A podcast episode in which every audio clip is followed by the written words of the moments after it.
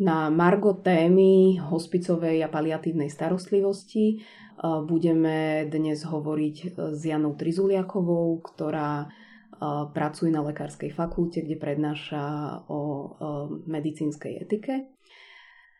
Prečo by sme dnes mali riešiť tému paliatívnej starostlivosti? Prečo je to aktuálna téma? No, ide o jednu kľúčovú tému, ktorá sa nám objavuje v posledných 10 ročí, ale v posledných 10 ročiach. A keď je tu tá otázka prečo, tak to odpovedou je to, že máme veľmi, veľmi veľa chorých, ktorí majú onkologické ochorenia, ktoré máme tu veľmi veľké percento ľudí, ktorí trpia chronickými ochoreniami.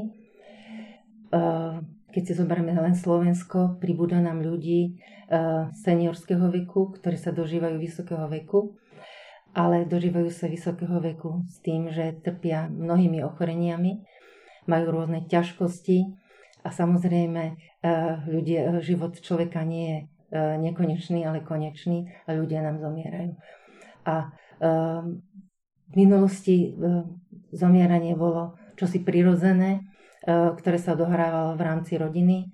Nebolo sprevádzaným takým tabu, ako je dnes. Zomieranie sa nám nejakým spôsobom presunulo do inštitúcií, do zariadení, dnes je skryté, je tabuizované a zomieranie, zomierania máme strach a, a treba preto niečo urobiť. Tému, tému smrti, ako si spomenula, vytesňujeme z našich spoločenských tém je čas znova o nej začať hovoriť?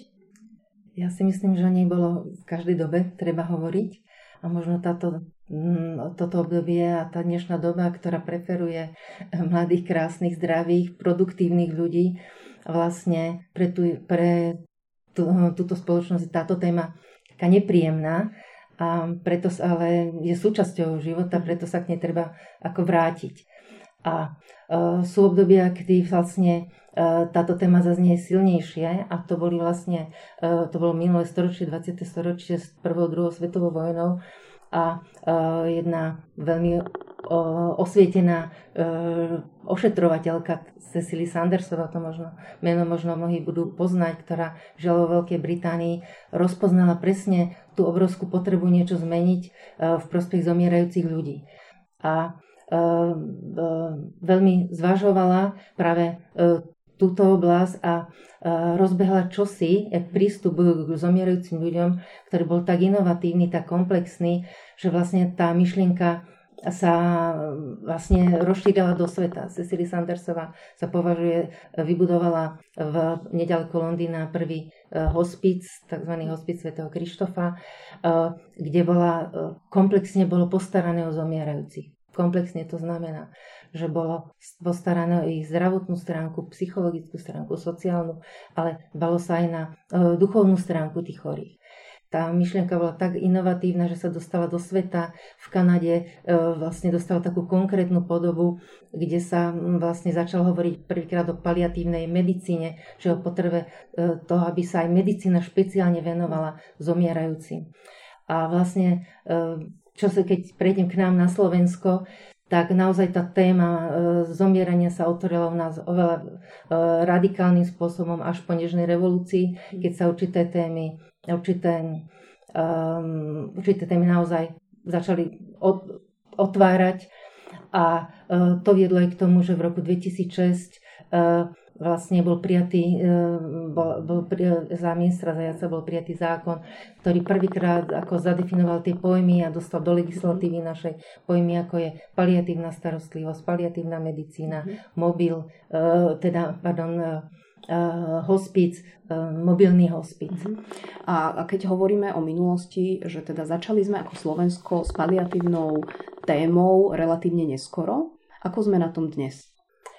Uh, dnes sa tie veci, v súčasnosti sa tie veci posunuli. Ak mám byť úplne aktuálna, tak 21. augusta tohoto roku bola nejakým spôsobom predložená, predložený zákon, ktorý ma hovorí o poskytovateľoch zdravotnej starostlivosti, kde sa, v ktorom sa hovorí o dlhodobej starostlivosti, v ktorom sa vlastne posúvajú dopredu určité určité hm, oblasti, ktoré sa týkajú práve paliatívnej starostlivosti, aj hospicovej starostlivosti. Vnímaš to ako taký začiatok, také elementárnu bázu, alebo, alebo sme už na tom dobre? Ja si myslím, že veľa sa urobilo od toho 89. roku. Vlastne ešte v bývalom Československu tej téme sa začalo venovať veľmi intenzívne e, doktorka Svatošová, Marie Svatošová, to meno nemožno nespomenúť Eh, ktorá vlastne naštartovala to hospicové hnutie v Česku, dala vznik eh, prvému kamennému hospicu v Červeném kostelci, ale eh, hlavne nadchla ľudí preto, aby sa venovali zomierajúcim a aby urobili pre nich naozaj to, čo, to, čo môžu. Na Slovensku bol prvý hospic, vznikol v Bardevskej Novej Vsi, paradoxne nie tam, kde je koncentrovaná, možno, kde by to človek očakával, ja neviem, v Bratislavskom kraji, ale na východe Slovenska. Dnes máme na Slovensku viacero kamenných hospicov, e, začala fungovať, začali fungovať aj mobilné hospice. E, čo je ale problém, je, e, je problém ako vlastne tieto ako fungujú kamenné hospice, ehm, mobilné hospice, tam je obrovský problém, ehm, otázka financovania. Pretože ak niečo nie je ukotvené legislatívne, ak nepodporí niečo legislatíva, ako tieto zariadenia majú fungovať, tak potom ehm, máme tu veľkú a ako som, veľké otázniky. Ako som pochopila, tak toto by sa malo podľa toho nového zákona, ktorý asi zrejme pôjde do parlamentu, malo by sa to zmeniť. To znamená, že nejakým spôsobom by malo byť zákonom dané, že aspoň v každom kraji, aby bol jeden kamenný hospic, jeden mobilný. Vidíš to ako správnu cestu? No určite, určite. Mm-hmm. Bude to, bude, myslím, že tam bude navrhnutá nejaká minimálna sieť, ale stále to bude minimálna sieť a tá mm-hmm. potreba bude stále, stále a je stále väčšia a väčšia.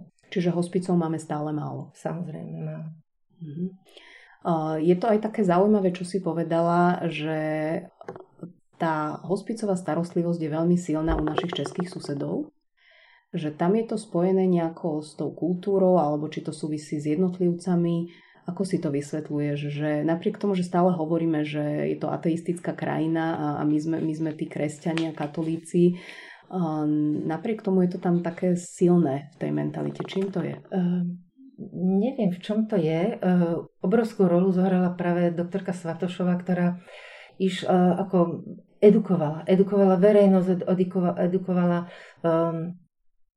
odbornú verejnosť, ale aj spoločnosť a naozaj tomuto venovala obrovský kus svojho života. Aj svoj, publikovala, prednášala.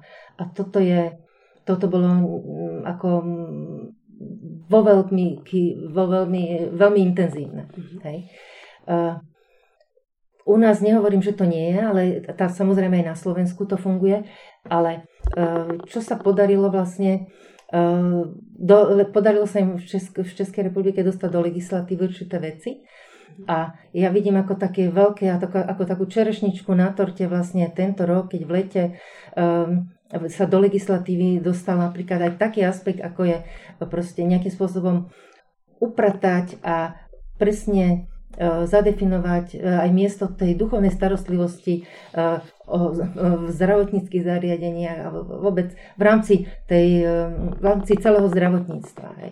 A u nás stále mm, ešte teda tento deficit je. No. Je zaujímavé, že aj v súčasnosti sú také rôzne smerovania aj tej hospicovej starostlivosti, že niektorí zdôrazňujú aj potrebu tej duchovnej starostlivosti, ktorá sa spája s koncom života Iní tvrdia také, takéto medicínske, medicínske smerovanie založené na, na štúdiách a konkrétnych faktoch, ktoré sa veľmi pridržia takej tej rozumovej cesty. Teda riešime bolesť, riešime depresie možno v poslednom štádiu. Čo si myslíš, že ktorá je tá správna cesta? No, treba si uvedomiť, uvedomiť, že ten zomierajúci má svoje potreby. Má svoje um, biologické potreby, teda potrebuje mať ošetrené ťažkosti fyzické, ktoré on má a má ich niekedy obrovské. Keď niekto má veľké bolesti trpí bolesťou alebo nemôže dýchať, tak na nič iné sa nesústredia. Toto je pre neho to, to kľúčové. Čiže zomierajúci musí mať, alebo mal by mať ošetrené svoje biologické ťažkosti alebo potreby, sociálne potreby, psychické. A naozaj, keď sa uh, blíži k tomu záveru alebo vôbec v tom celom tom procese prežívania toho svojho ochorenia, on má svoje duchovné potreby a ten to má človek veriaci aj neveriaci, to sú otázky o zmysle, o zmysle života, prečo, o, o, prečo je tu, ako ten svoj život naplnil. Čiže toto je, e, to, tieto, tieto potreby sú tu a naozaj v tom závere sa to veľmi zvýrazňuje práve saturácia týchto, týchto duchovných potrieb. A je to určitá oblasť, na ktorú by sme nemali zabúdať, pretože naozaj je rovnocená k tým, e, tieto potreby duchovné sú rovnocené všetkým iným potrebám toho vlastne človeka.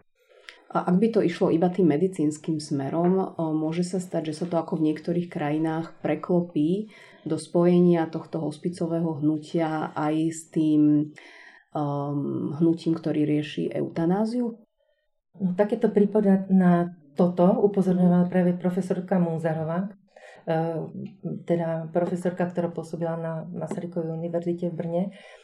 A na mnohých verejných fórach hovorí, práve upozorňovala na to, že sú krajiny, ako napríklad Belgicko, Holandsko, kde sa žiaľ uh, paliatívna starostlivosť začala prepájať aj s vykonávaním a zrealizovaním eutanázie, čo je uh, absurdné, pretože filozofia paliatívnej starostlivosti je celkom iná, ako uh, s čím prichádza vlastne uh, požiadavka, alebo s čím prichádzali ju chorí, alebo tí, ktorí nejakým spôsobom propagujú eutanáziu. Uh, paliatívna starostlivosť je tu na to, aby je to prístup, ktorý zlepšuje e, chorému s nevyliečiteľným ochorením e, jeho, jeho teda prístup, ktorý zlepšuje jeho e, rešpektuje jeho zdravotný stav, rieši jeho problémy, ktoré má, fyzické, psychické, sociálne, spirituálne. Je to, je to situácia, je to prístup, ktorý rieši nielen chorého, ale aj príbuzných, to znamená celý ten kontext toho chorého vlastne vníma. Čiže ide o zlepšenie kvality života a o to, aby ten chorý naozaj ten život e, prežil dôstojne. A o tom, že či ho prežíva dôstojne, to ten chorý e, vníma. Ako to vníma, ja som to krásne počula, e, že ako vníma tu, že kedy sa cíti akože dôstojne. Ja som to krásne počula mm, vypovedať e, pani profesorku Kaziny z Inštitútu bioetiku, bioetiky z Univerzity Gemelli. Ona mi hovorila taký, e, ako hovorila, e, citovala jedného známeho paleontológa, ktorý hovoril, že dôstojnosť chorého sa zračí v očiach toho, kto stojí pri tom chorom. Čiže ak ja rešpektujem toho chorého, ak on cíti odo mňa lásku, že ja som tu pre ňo, ja tu stojím aj v týchto ťažkých chvíľach pri ňom, tak on, on dokáže zvládnuť túto situáciu. On dokáže prijať svoju bolesť, svoje utrpenie, aj ten stav. Ale ak to v tých očiach nevidí, tak potom sú tie otázky a potom tu prichádzajú tie, tie, tie iné požiadavky. Čiže naznačuješ, že toto ako keby odlúčtenie vzťahov, odlúčtenie medicíny od tejto nejakej spirituálnej sprevádzajúcej časti môže automaticky otvoriť debatu, možno aj spoločenskú, o prijatí eutanázie? Áno. Hej, hej, hej. Mhm. Že toto je vlastne tá cesta, ktorá, ktorá môže byť nebezpečná, ak odsekneme túto časť človeka. Hej. Bez, ako ja vnímam ako veľmi dôležité vlastne aj to transcendentné prepojenie. Hej. Mm to, mm, to miesto Boha v našom živote sa naozaj v tých kľúčových a kritických situáciách ako prejavuje. Hej? A prejavuje sa to v našom postoji. Hej? Že tí chorí cítia. Hej? Či, či sú na príťaž, či sú na záťaž, alebo či tí druhí, ktorí sú okolo nich, napriek tomu, že tie ťažkosti tu sú, uh, sú, ale jednoducho sú ochotní zdieľať túto situáciu s, nimi a byť pri nich. A tí chorí, ešte sa vrátim k tomu, prečo sme vlastne hovorili o hm, hospicoch a hospicovej starostlivosti. Uh, ako, áno, ten náš život je konečný a je jasné, že raz uh, zomrieme. A teraz je otázka, že kde budeme zomierať. Hej. No už som spomínala, že mnoho ľudí zomiera v tých inštitúciách. Ale uh, aj vo svete, aj u nás, aj na Slovensku sa robil prieskum. Agentúra Stenmark robila v roku 2016 jeden prieskum, z ktorého naozaj vychádza, že 8 z 10 ľudí si žela zomrieť doma. Že nie v inštitúciách, doma. Čiže to byť v domácom prostredí je obrovskou, uh, obrovskou hodnotou pre E, chorých, ťažko chorých, nevyličiteľne chorých a zomierajúcich. Ale vieme to, e, ako, by sa, ako toto zrealizovať. Hej. E, na to veľmi potrebujeme príbuzných, aby spolupracovali, aby boli ochotní spolupracovať. Ale ak oni nedostanú to podporu, tak nebudú schopní a nebudú to vedieť, budú mať rešpekt z toho. A na to sú tu vlastne hospice, mobilné hospice, ktoré vlastne túto podporu e, tomu chorému aj tým príbuzným vlastne dajú. Ako, a je to, e, je to neuveriteľná pomoc. Keby som to nebola vlastne zakúsila na vlastnom živote, tak by som e, vo vlastnom živote a pomerne nedávno by som skutočne ako nemohla o tom hovoriť s takým nadšením, lebo tá podpora toho mobilného hospicu je kľúčová a prekvapujúco ona není, ako stačí strašne málo. Stačí veľmi málo. Stačí to, že vám niekto e, z tých kompetentných paliatológ alebo proste lekár mobilného hospicu povie, alebo da, e, povie, môžete ma kontaktovať kedykoľvek, dáte, e, dávam telefónne číslo. Vy to nezneužívate, ale je to neuveriteľná ako podpora v tom, že ja sa mám na koho obrátiť. Mm. Nakoniec sú to ľudia so skúsenosťou s tými zomierajúcimi. Vedia vás nasmerovať, uh, vedia vám poradiť a, a keď máte takýchto ľudí okolo seba, tak dokážete zvládnuť. Je, je prirodzené, že, že máme veľkú skupinu um, obyvateľstva, ktorí neprežívajú nejaké transcendentno alebo sú neveriaci neriešia túto stránku svojej, svojej osoby alebo ako človeka. Napriek tomu chcú zomierať dôstojne. Je aj pre nich toto, táto komplexná starostlivosť, keď, ne, keď nevnímajú túto stránku svojho bytia? Každý človek má mhm. potreby biologické, sociálne, psychické, spirituálne, veriaci a neveriaci. A každý človek vie, či ho má niekto, alebo cíti, vníma, či ho má niekto rád. Mm-hmm. Že je to naozaj o tom, uh, o tých vzťahoch. Či vo vzťahoch cítia, či ho, niekoho ja príjmam, či niekým odmietaný, či niekým na záťaž, uh, niekomu na záťaž. Uh, láska je univerzálna, hej, ale podstatná v živote vlastne každého človeka. My túto tému riešime, pretože ju chceme otvoriť aj na, na takej spoločenskej úrovni pozývame jednu z najväčších odborníčok na hospicovú starostlivosť eh, z Českej republiky. Mohla by si nám predstaviť, eh, prečo, prečo práve táto osoba, ktorá k nám príde a prečo by eh, ľudia mali prísť na túto našu otvorenú debatu?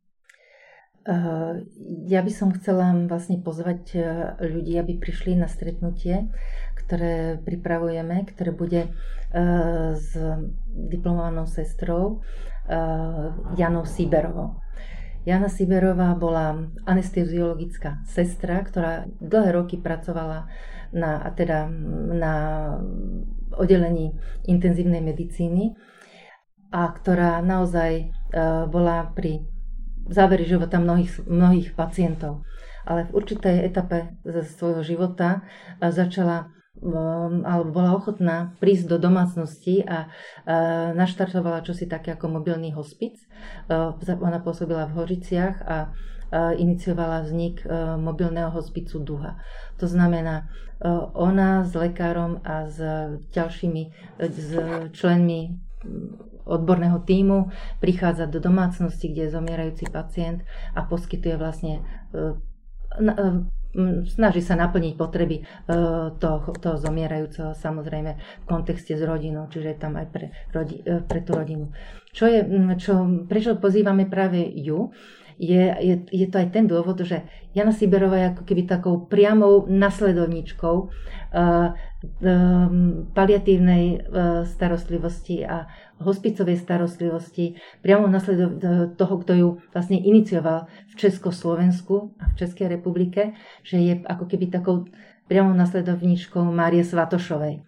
A už som spomínala, že Mária Svatošová neviem či teraz, ale uh, Maria Svatošová na konci tej svojej aktívnej činnosti ju završila jednou publikáciou, ktorá sa venuje práve duchovným, uh, duchovným uh, saturácii duchovných potrieb uh, chorých. A je určená uh, všetkým lekárom, veriacim, neveriacim, rodinným príslušníkom, proste jednoducho všetkým, ktorí táto téma zaujíma.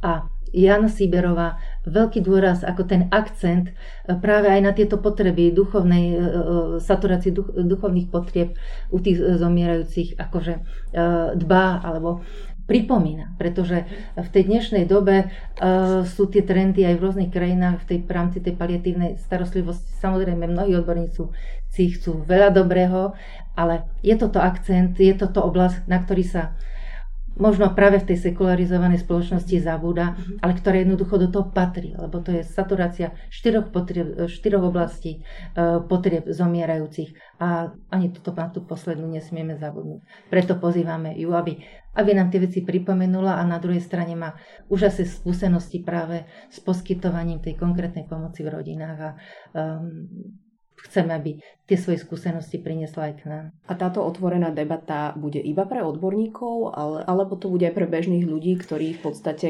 každého z nás to raz čaká, alebo aj našich blízkych to raz čaká.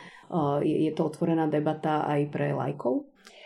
Ehm, samozrejme, že je to, ten prístup je otvorený. Práve chceme e, ponúknuť túto tému najmä lajkom, najmä e, bežnej, bežným e, ľuďom tejto spoločnosti, aby sa trošku vzdelali alebo aby pochopili o tom, čo je paliatívna starostlivosť, paliatívna medicína, hospicová starostlivosť, mobilná hospicová starostlivosť, aký obrovský prínos môže mať pre nich samých, ale aj pre tých, ktorých možno oni sprevádzajú, ak, e, ak majú v okolí niekoho, kto naozaj sa nachádza v takejto etape, v tej záverečnej etape svojho života. Každá informácia, každá informácia, ktorá mne pomôže uh, naozaj konať dobre, je pre človeka užitočná. Takže ja si myslím, že ešte skôr ako pre tých odborníkov, ktorí naozaj sú do témy úplne zasvetení, je platí toto pozvanie pre bežnú verejnosť, ktorá sa um, bude mať priestor na to, aby sa pýtala, aby poznala tie veci a aby naozaj, aby poznávala aj tie veci a aby sa prestala báť uh, zomierania, uh, zomierania a smrti. Lebo aj zomieranie je stále o živote a my chceme tento život prežiť dobre. Hej. Ďakujem ti za účasť na našom rozhovore na Margo a verím, že sa uvidíme aj s našimi čitateľmi na spomínanej otvorenej diskusii. Ďakujem za pozvanie, všetky srdečne vítam a privítame na našom stretnutí. Ďakujem.